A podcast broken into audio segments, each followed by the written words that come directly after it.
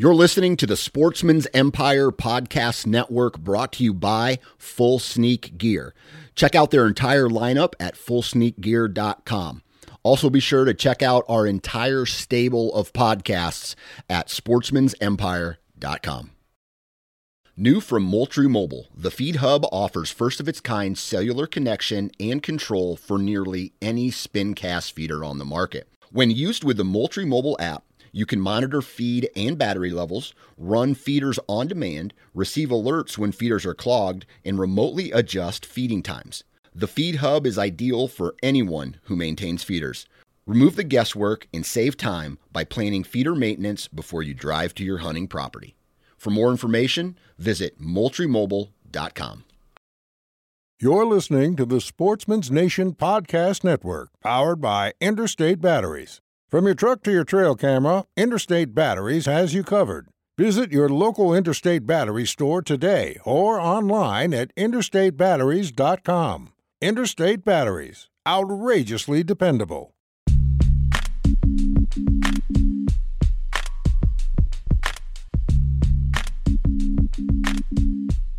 Welcome to the Nine Finger Chronicles podcast, brought to you by Exodus Trail Cameras, the number one podcast for bow hunting product information and hunting stories from across the nation.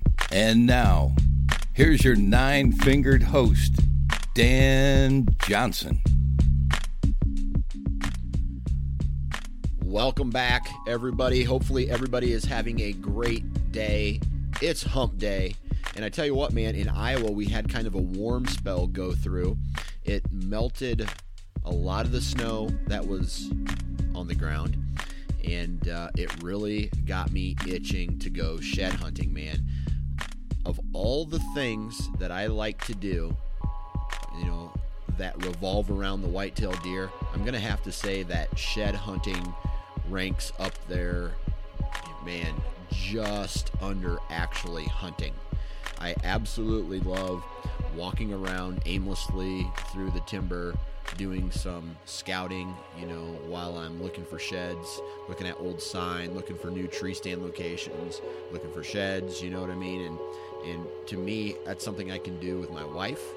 Uh, she actually enjoys doing it, and uh, last year we we had one of the best possible years of shed hunting. That man, you know, not not the best day, but it was cool because we went out and between two of us, we found nine sheds and six of those were parts of uh, matching sets, so three matching sets.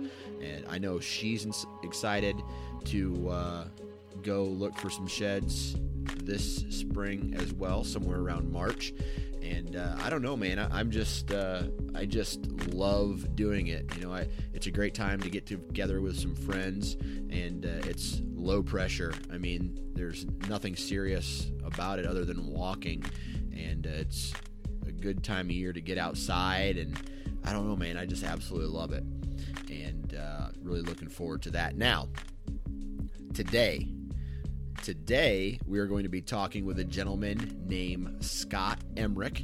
He is a Michigan guy.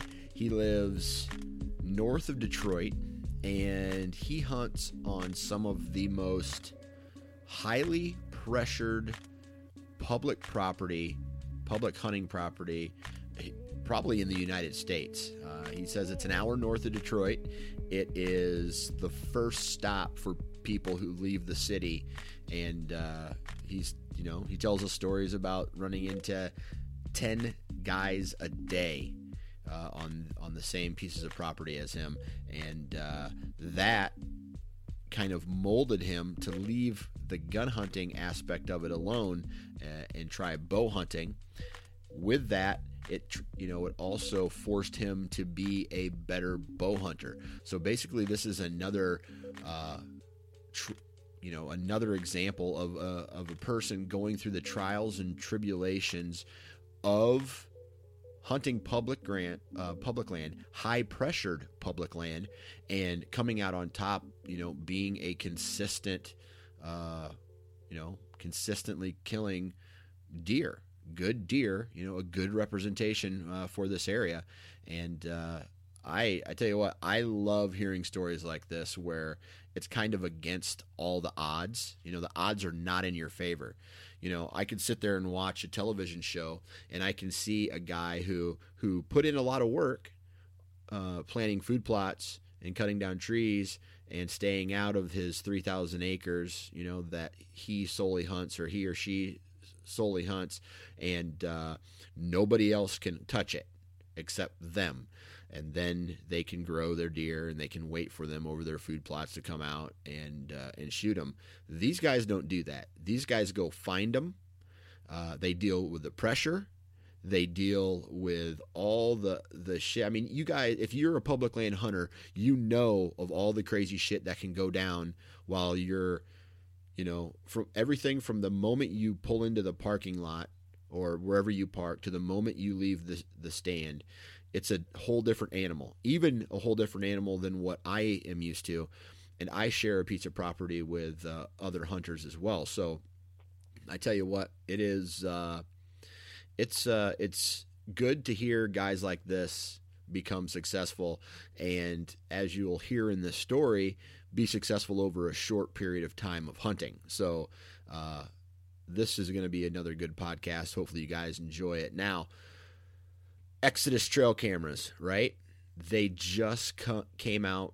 Man, I can barely talk tonight, guys. I think uh, the stress and tiredness of being a dad, a father of three, is starting to catch up with me this week.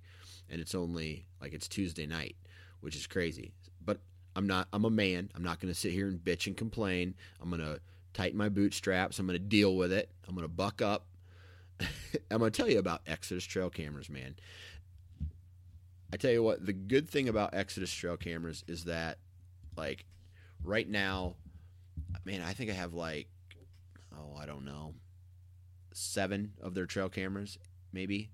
And uh, I can tell you right now that I have had zero problems with any of their cameras. Um, I did have a couple user error things, and uh, I called them up, and they said, uh, "Hey, you got to do this. And I was like, that's cool. I'm an idiot. and problem solved. Now, one big thing a lot of you guys have mentioned was like, oh man, you know, some of their trail cameras are too expensive. They're direct to consumer. So you have to remember that you're getting more quality in a lower price because the margin you know they're making less margin uh, there's no there's no margin for the middleman blah, blah, blah, blah, blah. So they heard you guys loud and clear, and now they came out with the Exodus Trek trail camera, right? And it is, I think it retails for like 145. So now they have purchased a lower end or they they have manufactured a lower end trail camera for guys who you know don't want to spend 200 bucks right they don't want to spend 220 bucks now you're going to be spending 145 bucks i think is their what they're retailing it for on exodusoutdoorgear.com so if you want to find out a little bit more about the exodus trek it's their more affordable camera go to exodusoutdoorgear.com and you can enter the discount code nine fingers and receive check this out $20 off of that purchase. Now that brings it down to like 125 bucks for a really good trail camera. I can't wait to get mine in so i can start throwing them in the woods and testing them out. So go to exodusoutdoorgear.com uh, and please go out and support that company because they support me. I have now officially talked too much. Let's get into today's Hunter Profile BS Public Land podcast with Michigan native Scott Emmerich. All right, on the phone with me today, Mr. Scott Emmerich. How you doing today, Scott? I'm good, Dan. How are you? You know, I'm doing pretty good. Uh, I could sit here and tell you that my son spilled his dinner all over the table because him and my daughter were fighting over a pair of scissors that were left out on the table and then you know I had to clean it up because my wife's breastfeeding but nobody wants to hear about that right we're we're here right we're, right we're here today to talk about whitetails and hunting and the break from reality, so to speak. So, before we get into this hunter profile podcast, why don't you talk to us a little bit about where you live and what do you do for a living? Uh, I live in Michigan, uh, small town, Commerce Township, about an hour outside of Detroit. Um, for work, I actually own a brewery, so it consumes a ton of my time. What? Um, we just had our yeah, we just had our two year anniversary on Saturday, so that was uh, it's a pretty big day for us. Okay, dude, that is so cool. Um, you have okay. Shout out your uh, shout out your uh, brewery, man. Tell us uh, where it's located, uh, so that when people are north of Detroit or now, or they know where to stop. Yeah, so it's called Kickstand Brewing Company. So we're right down there in Commerce Township. Um, like I said, we've been there for two years. Um, it's been pretty awesome for us. It's an adventure every day, um, Yeah. but we're producing um, everything you're looking for. You know, from an amber to a porter to an IPA.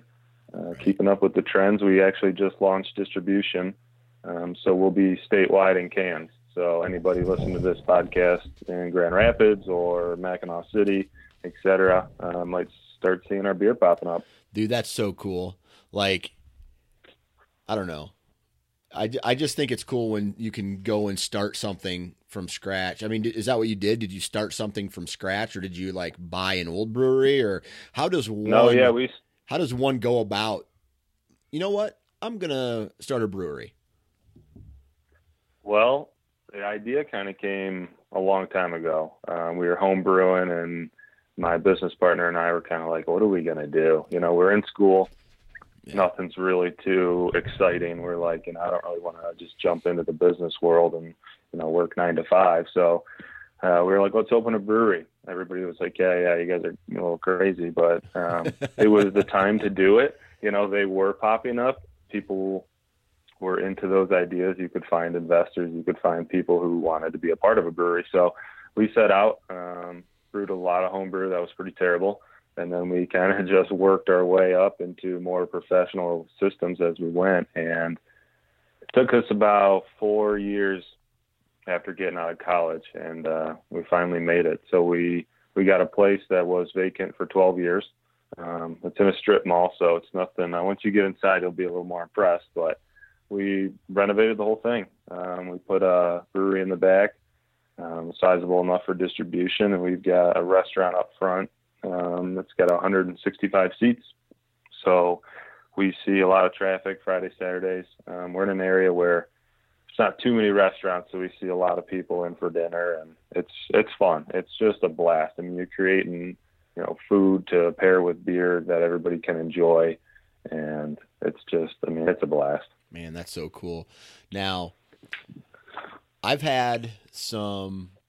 I, what you're called a microbrewery or a, like a craft brewery? Yes. Yeah. Okay. Yep. Micro. So I've had some microbrews that were very delicious, and on the other hand, I've had some microbrews that tastes like my dog's butt. So Right. So There's there's a few of them out there. so how does one sure. get to the point where people start? I mean, is it all trial and error? Like you you brew something and then you drink it and you're like, okay, this we we may have something here, or you brew something this tastes like shit. We're gonna toss it. Well, we have yet to toss anything. Um, you kind of learn your lessons when you're home brewing. Yeah. You figure out what works, what doesn't work. Um, when you go into brew a batch, as you start getting a little better, and even on a professional system, you got to do your research.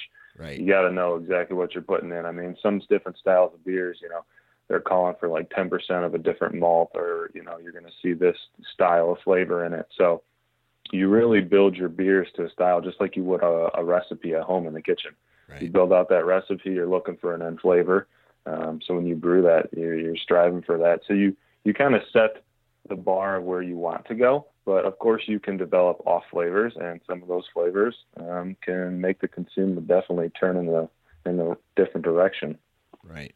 Man, that's uh, very interesting stuff, man. Um, so, curious, how long does it take for you to be big enough to where you can start distributing outside of the uh, uh, Michigan area?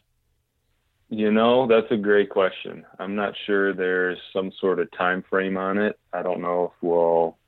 We haven't decided that we want to go that direction yet. Um, you have to be quite scalable. You have to have a serious, serious operation. The operation we have now wouldn't sustain it. So we would have to go out and, you know, get a new building and get a whole massive production system in there and and want that.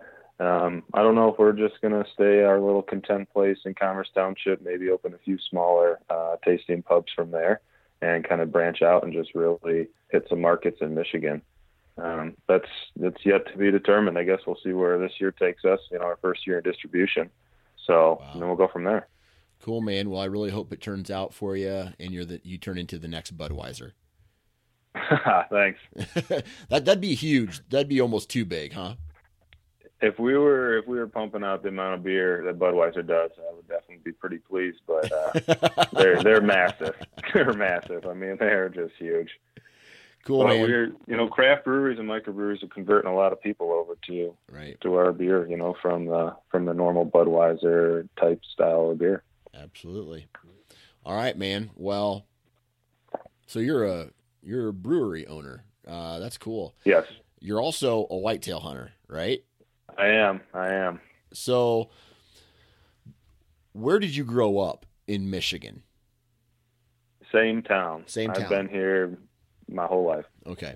So, you know, like every person I talk to on this podcast, you know, when I say Michigan, the first thing that comes to people's heads is small bucks and a lot of hunters. Is that yep. consistent with the area that you hunt and you've been hunting your whole life? Extremely consistent, yeah. Okay, all right. So before we kind of get into all that stuff, I want to talk to you about Michigan as a state. And I don't think I've ever asked this question um, to people. You know, Michigan has not only a higher population of people, but a lot of hunters as well. So, do you think that Michigan is like highly traditional state when it comes to hunting and the gun seasons and and you know based around families going out and and trying to get it done you know just you know what I mean but like having deer camp and right. everybody's a big group see like it's like me I never grew up in that environment right? I I've always been a solo hunter. Uh, I've never really hunted with anybody else. I go out do my own thing. Uh, I've never been a part of like uh, a quote unquote hunting camp. What was your youth like uh, in Michigan? Well, I'm very similar to that. Um, I was a solo hunter for a while. I've just hooked up with a couple buddies here that are just about as serious um, to whitetails that I am also. Um, but I got into hunting in college. A roommate okay. introduced me to hunting. I decided, hey, you know, uh, I'd like to go hunting. And he's like, cool, go get a gun. Uh, we'll get you a ground blind and we'll put you in the woods. I mean, it's typically how a Michigan hunter starts. They go out on the opening day of gun. They're probably at someone's family farm or deer camp, like you said. Deer camp's just huge in Michigan. Yeah. Um, I was on a state piece of ground and I went out there and popped up my pop up and sat there with my shotgun and watched probably 10 people walk past me and then another 10 people and then another 10 after that. Um, so immediately I went back to him and I was just like, this is crazy. You got to teach me how to bow hunt. He was a huge bow hunter. Um, he really wasn't into gun hunting. So he was like, all right, let's do it. Right. So that next year, um, you know, we went online and we got me a bow and got it in, and went to the shop and got it all tuned up and whatnot. And that's when it really began for me because it was more of a chase than gotcha. Um, just going hunting. So what, what about as a kid? Around. I mean, as, as a kid, did were you into hunting at all? I mean, any of your family or parents hunt? Nothing. Okay. Um, my grandpa's probably shot five rabbits in his life, and that's it. Right. Dad doesn't hunt grandpa doesn't hunt, other grandpa doesn't hunt. Nobody in the family. Um, land's not a thing to them. Fishing, sure. Um, recreational, of course, but um, just yeah, no, nothing. Nobody in the family really uh, pushed me in any sort of direction to hunt. Okay, so what was it while you were in college? You know, what was it about a scenario where you were at in your life that you were like, you know what, I want to try to deer hunt? What was that trigger I think it, I think it was just watching my buddy leave. Um, you know, he would tear out of there in his Wrangler and he'd go out and hunt and come back and he would just have awesome stories. And I'm like, dang, this sounds pretty awesome. I want to do this. You know, I'm kind of just sitting back doing whatever, hanging with whoever's else is in the house and whatnot. So it sparked me to just want to be outdoors more rather than just, yeah, I'm going to go for a hike and then I'll be back. Or, you know, I'm going to go walk down some sidewalk in some woods or whatever. But really getting out there and just enjoying being in the woods, enjoying the quiet and the peace and and then when you start bringing animals into it and you're chasing particular ones, uh, it's a challenge. Right. And I like a challenge, so I think that's kind of what got me hooked. Was not like gonna go out there in Michigan and just see a whole bunch of deer and take one and bring it back home and uh, you got some venison. You got to work for it. Right. You got to know a little bit about what you're doing. Um, and you got to avoid a lot of other hunters. Um, and that's it's fun. Right. So, like when I was in college, I had hunted before. You know, I think I started hunting when I was like 14. Started with a uh, bow and arrow, and then I uh, did some shotgun hunting in between there. And then I went to got into high school, hardly hunted at all. Got into college, hardly hunted at all. Um, and then after college is when I really got into it. But how serious would you say you took that first year of hunting? Uh, you know, when it was time to, to get out and go. Um, extremely. I went out and I wish, you know, at that time I was hoping my buddy had a little more time to show me what to do, but I was kind of winging it. Um, he told me, you know, go buy this stand. It's cheap. If it gets stolen, which it's probably going to, you'll be all right. Um, you know, don't buy these huge luxurious stands. And so I'm carrying out this 26 pound hang on that's just awful and rickety and clanking together. And, you know, it's just, just terrible stuff.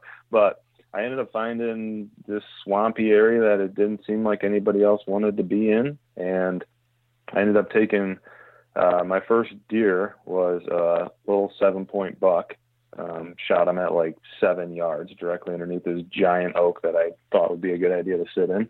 Um, took another doe later that year, and then I took another doe um, a few weeks after that. So I actually had a really successful first season, but I sat in the tree a lot. I mean, it was a lot of hours and it was a lot of moving and not seeing anything until you maybe see that one deer and then you have that one opportunity. So, so you jumped in head first into it. Absolutely. Oh, yeah. Is that something that you do? Is that a little bit about your personality? I mean, when you say you're going to do something, you you go you go all the way, or you don't do it at all. Yeah, I'd say it's pretty accurate. Okay. All right. So a- a- after, was there any frustrations with that first year? Uh, because a kid may not necessarily know what frustration is when they start to hunt, right? They don't understand Right. that, you know, if they see 10 guys walk by, that's a bad thing. You A kid, a kid might not get that. Um, or, you know, a kid may have uh, someone like a dad or an uncle to show them the ropes.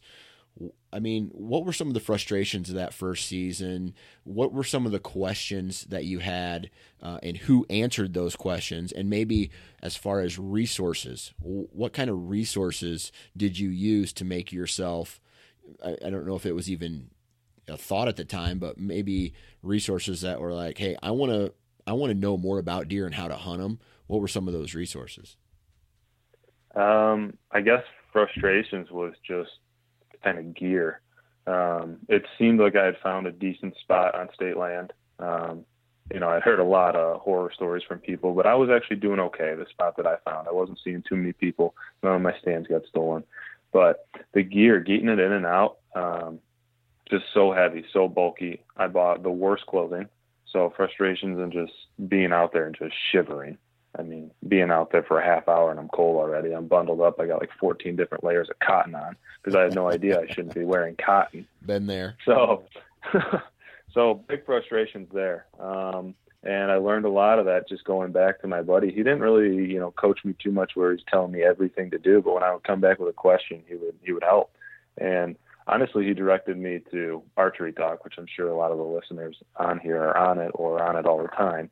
But Archery Talk has just a, just an incredible amount of threads on yeah. clothing to wear or you know gear to buy. I mean, how to hunt pressured state land, how to get away from people, just so much on there. So I would just scour it for hours and hours, just reading and reading about people's stories and how they took down a buck or how they chased one or etc. How did that uh, uh, turn out for you then? I mean, were you able to have some takeaways from some of that information that you read and put what your buddy said into an actual application?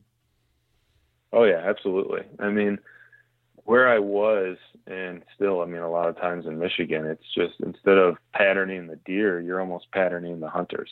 You got to figure out where they're going and where you shouldn't end up, where they are, um, or find in an area where, you know, you know they're taking this trail, and every single morning they're going to bump those deer from the east side, and you're going to be sitting over on the west with the wind in your favor, and they're going to bump them right towards you.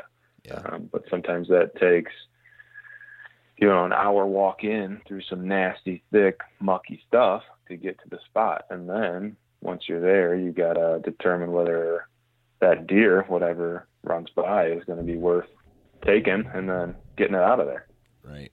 So a kid, you know, someone who's 10, 11, 12, whatever, they they their mind probably and I'm I'm just speaking from experience, their mind can't function at a high level like I would say like an adult. Like the learning curve, if I never hunted before, but you put a, a 25 year old or however old you were when you started hunting, 20 year old compared to a 14 year old, you're able to process information a little bit faster. You're able to make moves. You're able to um, uh, I don't know, just just read sign and terrain and wind and all that stuff, and and read about it and understand it a little bit better than someone younger was. So, do you think that a, the learning curve for someone like yourself was a, a little bit shorter as opposed to maybe someone who started earlier in their life? Yeah, I think so. Um, especially like you said, when they're younger, and who's who's coaching them? Yeah, who's teaching them to do these things? You know, are they walking? 50 yards into a ground blind and that's the extent of it, or they walk in a half mile down some two track trails and that person's maybe showing them like, hey, do you see this deer run here and this one's coming over here and then you have the creek and um, but the learning curve definitely is is shorter for someone I think getting into it later and someone who's taking it a little more serious. Right. I mean, it really depends. Some guys just walk in the woods and they'll walk around with their shotgun and their orange hat on for three days, not see a deer, and they're like, okay, well, I hunted. Yeah. Um, some guys they'll do that for three days and then they'll do it for another week until they make it happen. Right. So, yeah, I think it all it all varies on the situation and uh, if you're self-taught or if someone's teaching you and what type of land you're on, really too. Right. So, your first year you killed three deer, and uh, I mean that sounds like a a pretty successful season for me. So, did you hunt any more like gun seasons after that or I mean when when did you make that jump in and say, you know what, now I want to try bow hunting? Um, that was the first year. That was the th- three deer were with a bow. Oh, um, okay. Yeah, I've only I've only taken um, one, maybe two deer with a shotgun, one with a muzzleloader. Okay. I'm pretty much strictly bow. Um, I just it's just a little more intense, I think, and more of a challenge. Right, right, yeah. Because earlier you said, you know, you, your buddy said, "Hey, let's get a gun and let's get a, a ground blind." Uh, so, did you hunt? I mean, did you hunt a season with no kills before that, or did you get like when you got your very or when you started your very first hunting season, you you got a gun and you got a bow, but all your kills were with bows? So the first season was with the shotgun and a ground blind, and I hunted like two days. Gotcha. And I was gotcha. like, I'm over this. I need to be way more prepared next year. I need to be out before all these people, and I'm not hunting gun season. Gotcha. So okay, got it. Fast forward a year, that's when I went out with the bow and you know started hanging stands and just getting way more involved and way more into it. Right. Um, and avoiding all those people who are out on the gun opener and avoiding that whole week in general. Right. Um, just staying away. Okay. So you're hunting north of Detroit. Uh, you mentioned before we started recording that this area is a is basically the first stop for everybody who lives in Detroit. When they leave the city to go hunting, they their first stop and a lot of people are, are stop on this public chunk, right? Right. I show up. Uh, sometimes I do some duck hunting around here, and you'll just you know start talking to the guys. You talk a little more than you do if you're just running into a guy whitetail hunting, but they're all coming from Detroit. Mm-hmm. So many guys bringing their boats up. Um, even just south of us, there's some really populated cities, and there's not much hunting land. Plenty of parks, plenty of land, but you can't hunt it. Um, so they all drive up towards us, and where I am, I mean, I'm surrounded by five, six, seven uh, giant pieces of land that you know you've got mile, mile just acreage and acreage and acreage, and um, just a lot of people in this area hunt, and we get a lot of people from the south, you know, coming straight up or coming right from Detroit, um, coming to this area particularly. Okay, so kind of going back to your first uh, bow season, you know, gun season. It's later in the. It was later in the season. Um, you know, you ran into a ton of people. What was your for I know you've already mentioned that you were successful, but from a pressure standpoint or um, kind of approach with it being your first bow season, what were your expectations? What was your thought? How did you approach the season?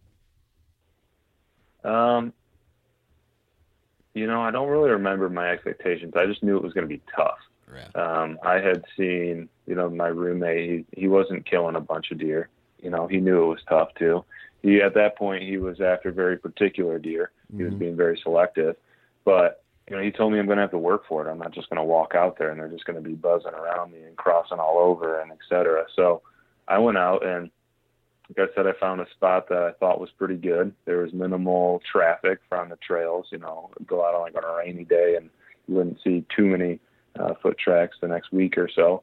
But I just went deep. I walked forever, and that was good and it was bad because a lot of times when you're getting up early and you got to walk all the way in, you know, you're walking for 45 minutes, an hour, and you're like, oh my gosh, yeah. I am way back here. I'm already sweating. I'm going to be freezing.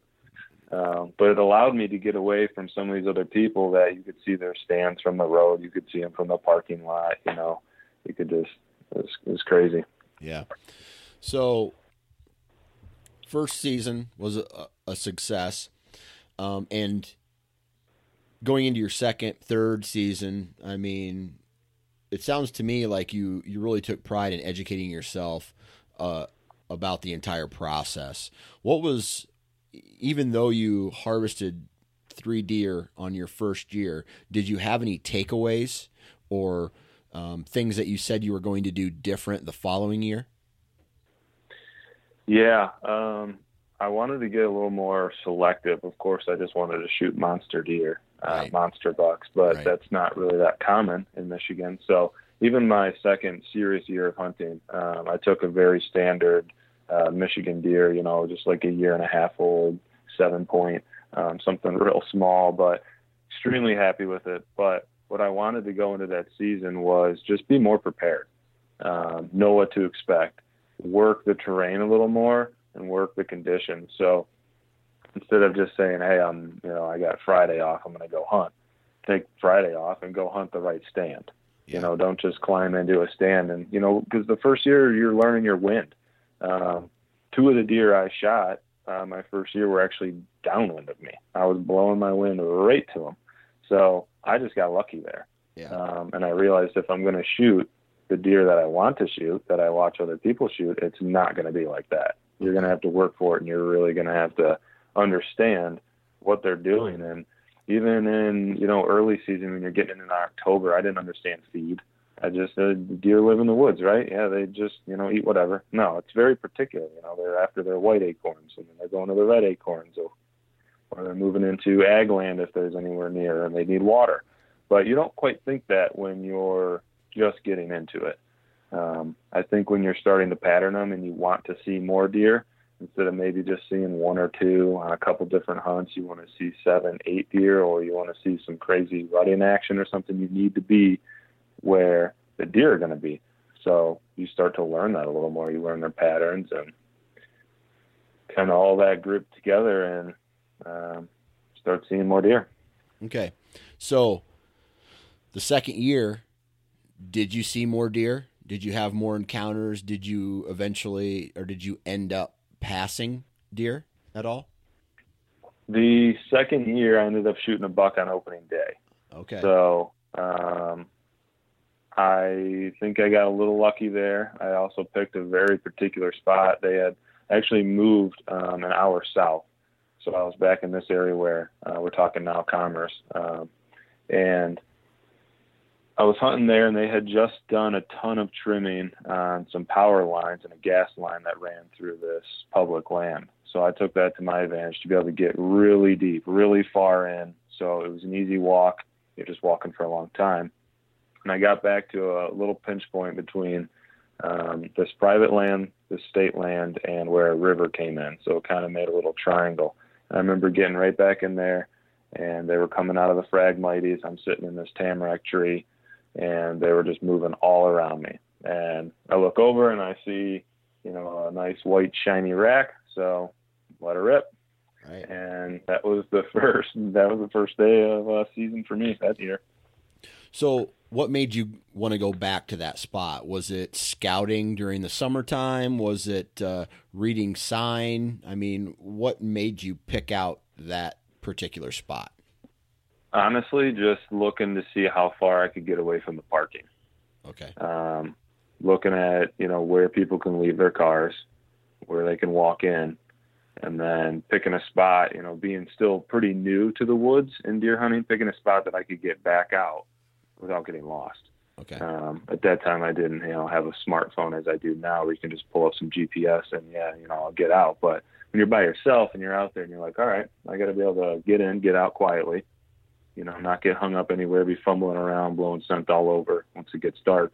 So I kind of picked the farthest spot I could get to, the spot that I think I could get in and out safely, and the spot that I didn't think anybody else would be at. Okay. Okay. And uh, you just got lucky again. It sounds like. I mean, you didn't. I mean, did you know that there was going to be deer in this area, or did you just your goal was to get I as had- far away back as humanly possible and set up? Yeah, I knew I had scouted it prior, so I knew there were some deer back there just by Okay. you know walking around. You could see the deer tracks and whatnot. I actually hung a camera, um, had a really nice deer in there, so that got me really excited to just want to be back there, especially opening day. Um, and of course, never saw that deer. Uh, you know, who knows where that deer went.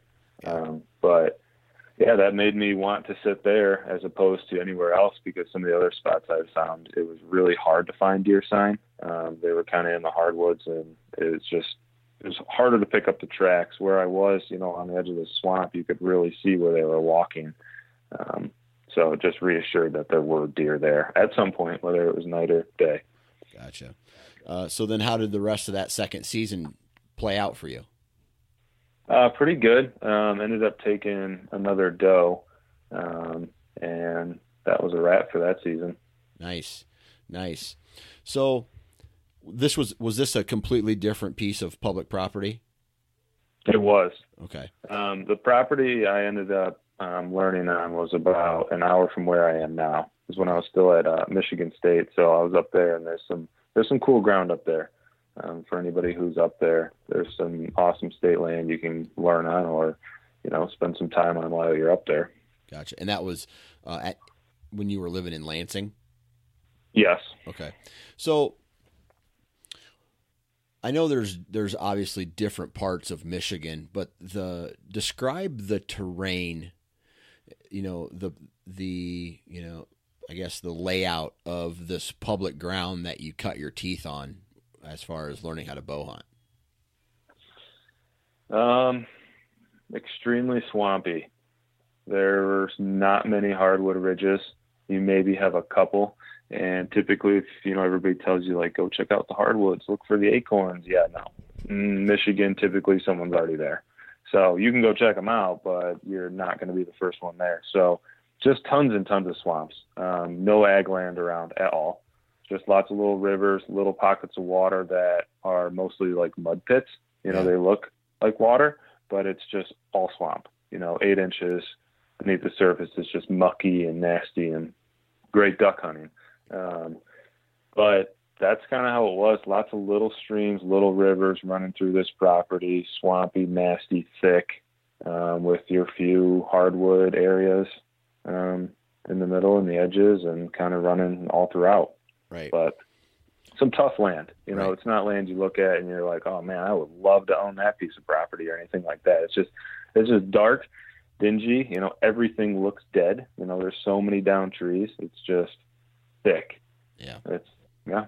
So, do the deer love that? I mean, do they really love that kind of habitat, or is it just sparse?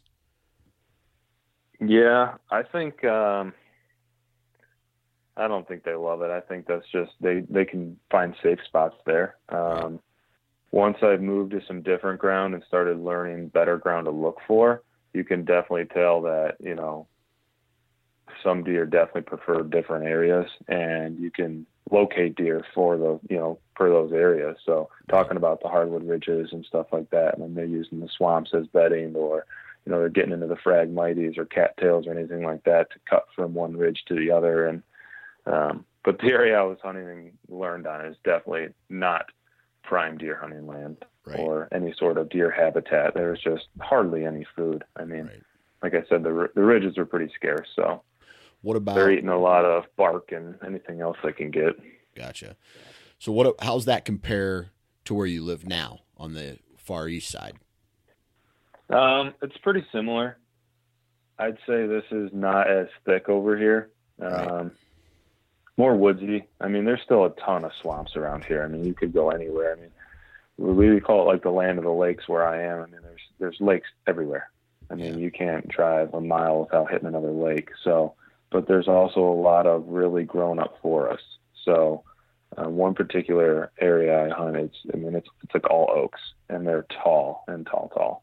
So it's much different than learning in a swamp um, or coming from the swamp where I learned to where I'm hunting now. Um, and then I've switched over to a little bit of ag land hunting too. Um, this was actually my first year hunting next to some serious agricultural land. It was planted with corn. Um, previous years, I've just hunted next to some land that was, you know, cattle pasture. Nothing really is living on it, but it's planted every year just to keep the soil in place and just some random grasses or Timothy grass or clover, anything like that. But um, this year, I actually got into some some agricultural land, and it was it's totally changes the game.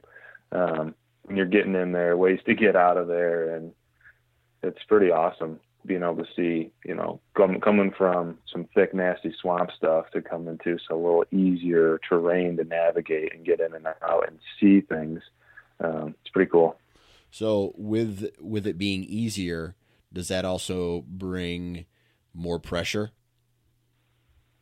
It does. Um, of course, everybody thinks, you know, agricultural land. I'm going to go set up there next to the cornfield. This beautiful buck's going to walk in, and I'm going to shoot a monster, right? Well, that's not how it happens. You know, when I walked in and I scouted this piece of property, um, I think I passed four ladder stands and you know a couple hang-ons that were hanging up in the tree from the year prior. So initially, I was like, "Oof, this is going to be tough."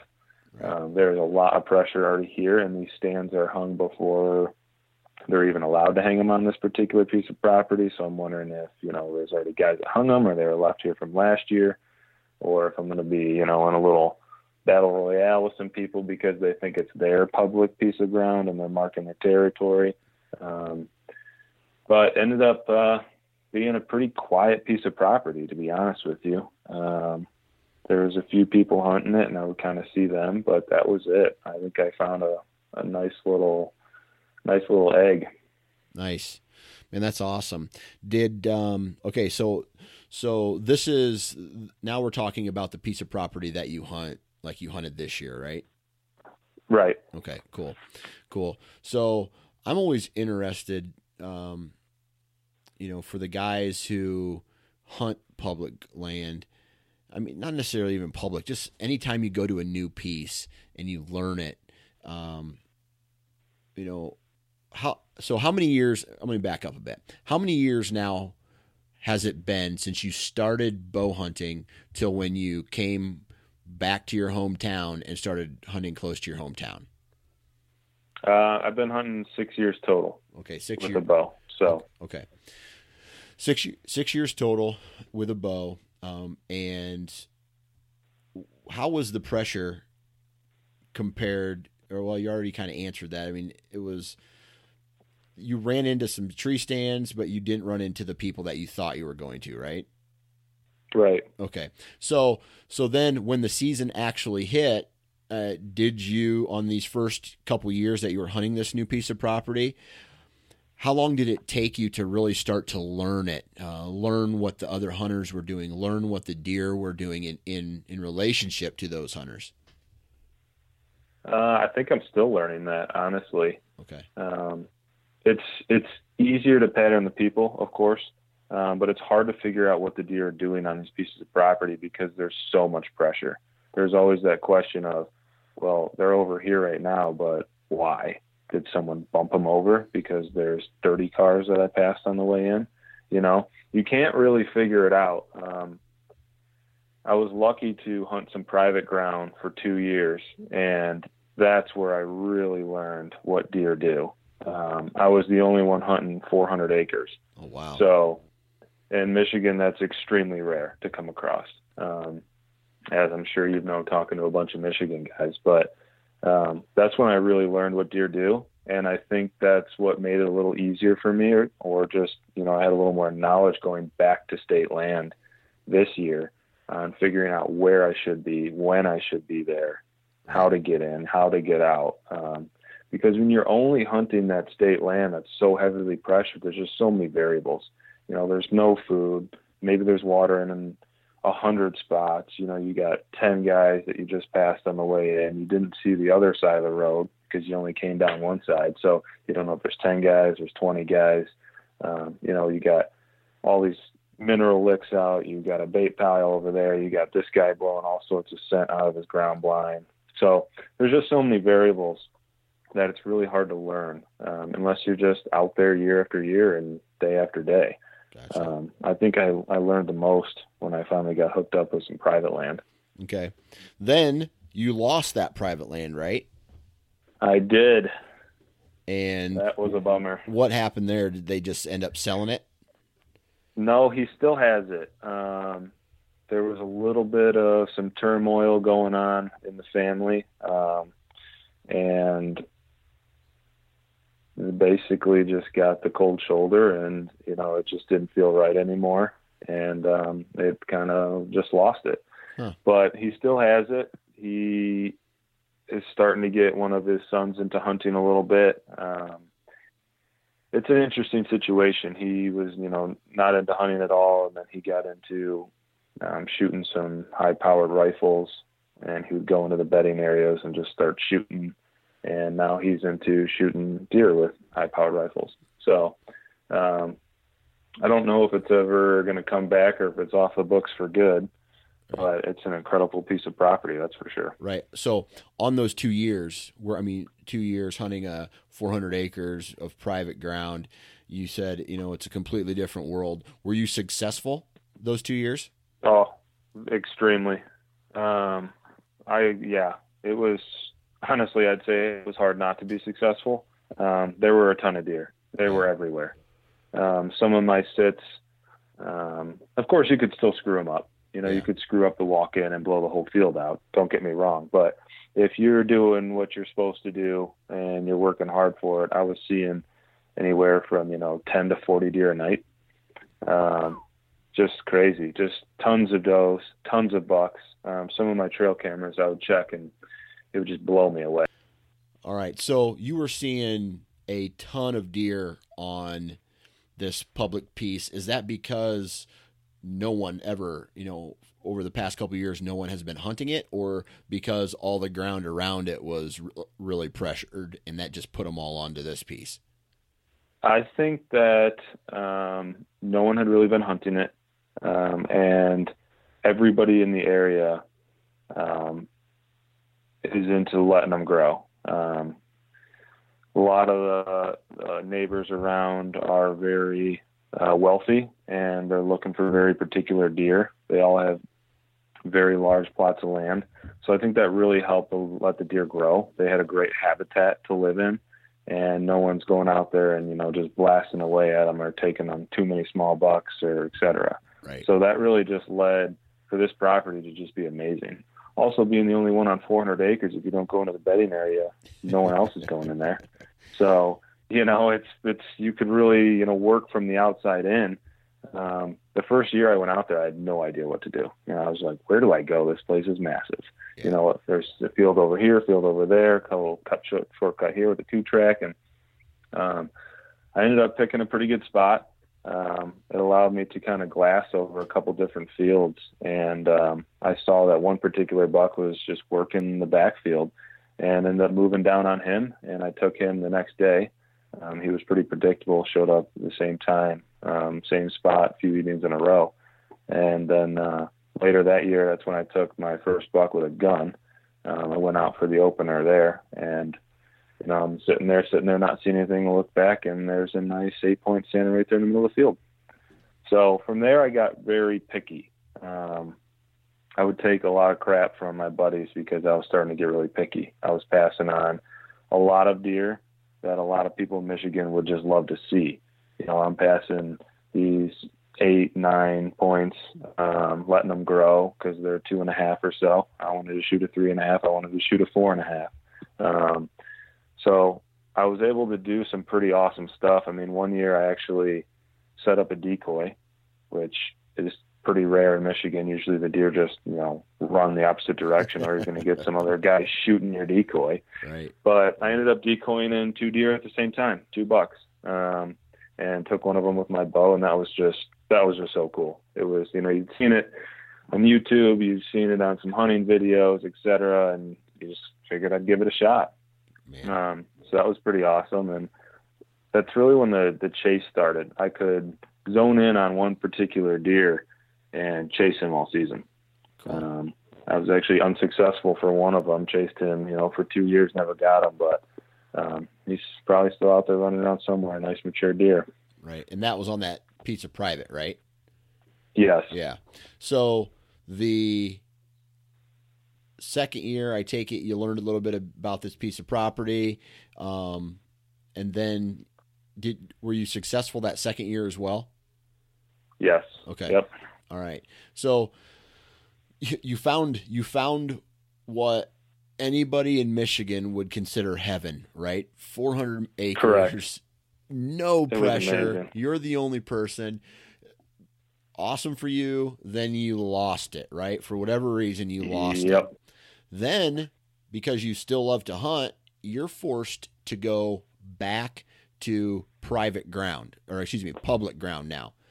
What That's right. What tactics or strategy or things that you learned from public ground did you take back or from private ground did you take back over to your public ground? Um, a lot. Um, I really analyzed, you know, where I needed to be on just terrain, um, where they're going to want to bed, where they're going to want to feed, how they're going to get there, how I'm going to get in, how I'm going to get out what other hunters might do, um, the easiest spots they might go to. So there was just, I mean, just an incredible amount of knowledge I gained from that private land. But it allowed me to take a really nice buck this year, I think. Of course, luck's got a little bit to do with it. But, you know, when I scouted this public piece of ground that I was walking in and seeing these ladder stands, you know, I was feeling a little discouraged, but I knew I needed to get back, get into the thick stuff, find the pinch point that I had found online, and just keep pushing. I had one of my buddies with me, and you know, we're walking through some pretty nasty stuff, and we're getting hung up on briars and all sorts of stuff, like every step. Finally, get back to this one spot, and he kind of looks at me like, "Dude, you're nuts." You know, we're just we're dripping in sweat.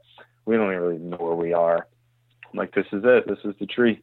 You know, so we we set this double setup. Um, in basically this little piece of swamp on this edge of this cornfield in between two little bodies of water that made a little pinch point. And I knew that if I came back here, I needed to be very strategic because I couldn't just waltz in here and they wouldn't hear me. Um, I needed to be in at the right time. I needed to be in the right conditions with the wind in my favor. Um, I knew I was probably going to be passing a lot of guys on the way in. I'm going to have to fight for this piece of property So um, the day that I actually took the buck this year, it was just, I mean, everything was perfect. The wind was perfect. The pressure was perfect. The ground was a little wet and mushy. I was able to sneak right in there. The corn was still up. Um, but it was just, it was a pretty awesome hunt. So then you were successful even on the you know two years of private it actually didn't make you soft right it's like because i could see a lot of guys getting to hunt private ground in the scenario that you have and and just kind of get soft and get lazy and yeah they Right. could be successful but they didn't have to work near as hard right? But Right. you still you took everything that you learned from that um, private and then you still jumped back on the the public and were successful as well. This is a, a question that i really like to ask guys like yourself who are for the most part continuously or you know consistently successful on public ground. And th- that is what are you doing that you feel a lot of the other public land hunters in those high pressured areas aren't doing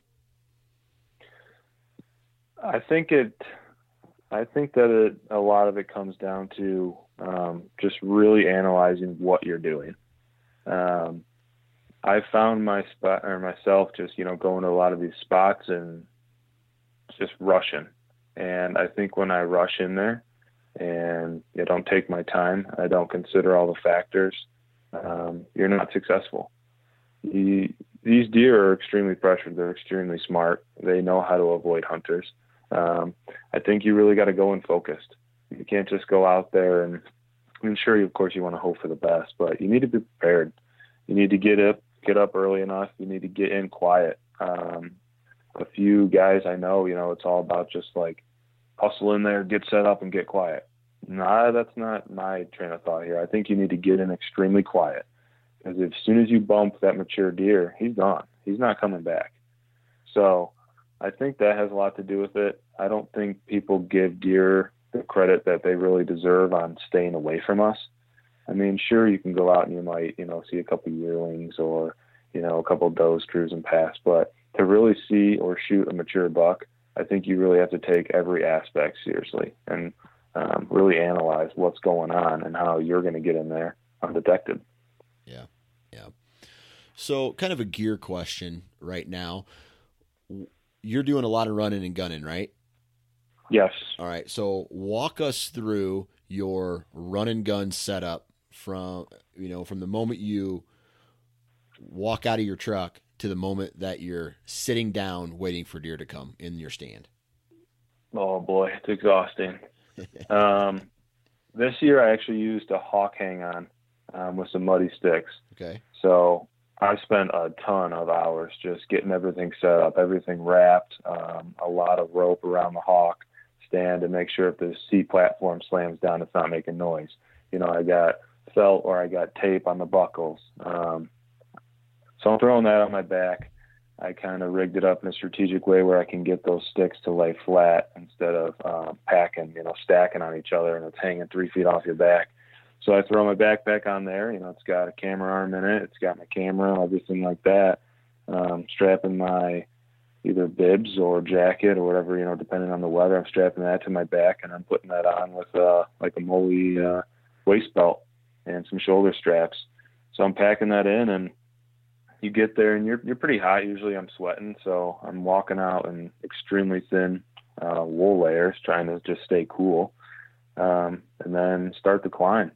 So sometimes you know I'll climb up in uh, one one swoop, or sometimes I'll hang a few sticks and come back down and kind of take my time. It really just depends on how much time I have before shooting light, or you know for the evening. Um, but every every time it's a little different, depending on what tree you're getting into or where you're going. Um, sometimes I try to leave a little weight in the car, only take the essentials if I know, you know, I can get back here and I'm going to need help regardless. I'm not getting a deer out by myself, so sometimes I'll leave, you know, a knife or something, an extra knife or whatever I might not need. I'll leave that back in the truck just to try to lighten that pack up. Um, this year I think I'm going to switch over to um, an XOP and their sticks. Um, the Hawk was just a little too wide for me. I bought too big a one, so I'm going to switch it up and try something else this year. Cool, cool. So what's your uh, what's your camo? I mean, you mentioned your base layers wool uh, for the walk in. Um, what what brand are you of wool are you using, and do you think it's uh, it works pretty well? Yeah, I do. Um, I wear First Lite. Okay. So um, a while back, I was researching. You know, what do I wear? What's the best? What's the lightest? What's the warmest? Um, and I found First Lite before they kind of blew up a little bit. Now they're now they're huge. I mean, their advertising is just awesome. Their product is incredible. But I wear everything First Lite. Um, I wear their ASAT camo, which I think does a really good job of where I hunt. You know, there's a lot of briars, a lot of twigs. Uh, I think it really, really allows me to blend in. Um, it's certainly probably one of the ugliest camos I've ever seen to my eye, but that's really not what it's about, is it? No, um, just trying all. to stay hidden to the deer. So um, I like their products. I definitely do. They have quality. That's that's for sure. I mean, some of their stuff I can sit out there in the cold for a long time. Perfect. Perfect. Any other piece of uh, equipment as far as gears, you know, as far as your hunting gears are uh, concerned, that is essential for you know a run and gun setup, uh, like yourself? Not necessarily like your bows or your arrows or or your camo, but is there any other piece of equipment that you're just like, if I forget it in my truck, I'm going back to my truck? Hmm. You know, that's a tough question. I don't know. I think it's all all of what I take out there's it's pretty essential. Um, I don't know if I have one thing in particular that I can't be out there without. Um, I definitely use my bow sling a lot. Um, where I go, you know, you're always scraping up against some pretty nasty stuff. So I use that sight pin cover and a bow sling like every single time. Um, the last thing you want to do is get out there and knock your pins Right. and you know get that shot at one trophy buck and miss because you knocked it on a stick on the way in. So a lot of that, the bow sling just keeps all those uh, the strings just from fraying like crazy. I used to burn through strings. You know, every year I'd be like waxing them multiple times a week, and I'd be like, "What the heck is going on?" and uh, I found that it's just you know when you're walking through these briars, sometimes you're not really paying attention to the bow. You're always holding it up over your head, trying to keep it away from the briars and all the twigs, and uh, that bow sling really helps. Also, just if you're, you know, sometimes I bike in, so I can take that blow that bow sling and kind of wrap it around my neck and let it let it rest on my forearms when I'm riding the bike. Um, so that, that's really helpful. It really is. So when you're riding a bike, obviously you have to have some kind of trail or path of least resistance. Is because um, I've done a couple podcasts with guys who use boats or canoes or kayaks to get back to their, you know, they they use water Right. as access. Did you notice, like, when you started using a bike, other than making it quicker to get to your stand location, did you notice any difference in deer movement when you started using a bike to get access to some of these stands? Um, not really. I'd say the first time I started using a bike, I was hunting a piece of property that had a lot of walking trails in it, and you could get all the way to the back super quick. I was seeing a lot of deer. Um, the problem was I was passing a lot of guys on my way out because I could get out a lot faster than them. So I started seeing a lot more bikes out there. Um, it seemed like everybody was starting to bring a bike. So that allowed everybody to get exactly where they wanted to be in 15, 20 minutes instead of an hour walk. Right. So I don't think there was enough time to really tell if, you know, it was really helping deer movement, but it does allow you to get to some pretty remote spots that maybe the one guy doesn't want to put the climber or the, you know, the hang on stand on his back and then put the bow on his forearms and ride all the way back there for 20 minutes. Um, so you're still going to beat out some of the guys, but a lot of people do it. Right. Absolutely. Well, man, I tell you what, I really appreciate you taking time uh, today to hop on the phone with us and uh, chat about your experiences and hunting uh, public ground in probably the one of the heaviest pressured states in the entire nation when it comes to uh, when it comes to whitetail hunting. So uh, kudos to you, Right. and uh, thanks for your time, man. Yeah, no, thanks for having me. And that, my friends, is a wrap. Huge shout out to Scott for coming on today and uh, sharing a little bit about where he hunts, how he hunts, and uh, the time he spends in the woods. So thank you, Scott. Huge shout out to each and every one of you. As always, I say this every podcast, but I mean it. Without you, this this doesn't happen. So thank you very much. Huge shout out to all the partners of the podcast Exodus, Wasp, Gearhead, Ozonics, Lone Wolf, Bighorn Outfitters, and uh, Ripcord Arrow Rest. Thank you, thank you, thank you, thank you, thank you, thank you, thank you. Please go out and support those companies because they support this podcast and uh, it makes the time worthwhile. So I really appreciate that. Plus, they're all badass companies as well. Okay, here's the deal go to iTunes, leave a review, or go leave a review wherever you listen to this podcast, right? Leave a review. Make it five stars, and um, I won't do shit for you. But you can give me five stars anyway. Anyway, I, I'm not a beggar, all right? Leave a review. Tell me what you think of the podcast. Go to Facebook and Instagram and like the Nine Finger Chronicles pages and follow those pages. Also, Sportsman's Nation Podcast Network. Keep an eye out for the new Western Big Game Hunting feed. That's going to be coming very soon. I mean, it's already up. So if you go to iTunes and you type in, you search Sportsman's Nation Big Game Western Hunting, it will pop up. So be sure to check that out. Man, a lot of cool things coming down the pipe there. Other than that, man, um, Instagram, Facebook, Sportsman's Nation, conservation, right? It's the time of year where we're done hunting. Let's put the gear to the side a little bit. Let's let's focus a little bit on giving back, right?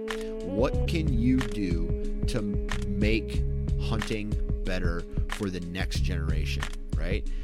I've been doing a lot of thinking about that this, and I'm going to try to do my part to, you know, to make the next generation to make it better than the way that I left it, or, or better than the way that I found it. So, um, a lot of thinking, and I, I know I've been leading you guys on with this, but I'm going to do something big, and I want all of your support.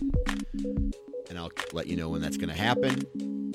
Until then, if you're going to be in a tree, please, for the sake of your loved ones and even yourself, wear your damn safety harness. Happy hump day.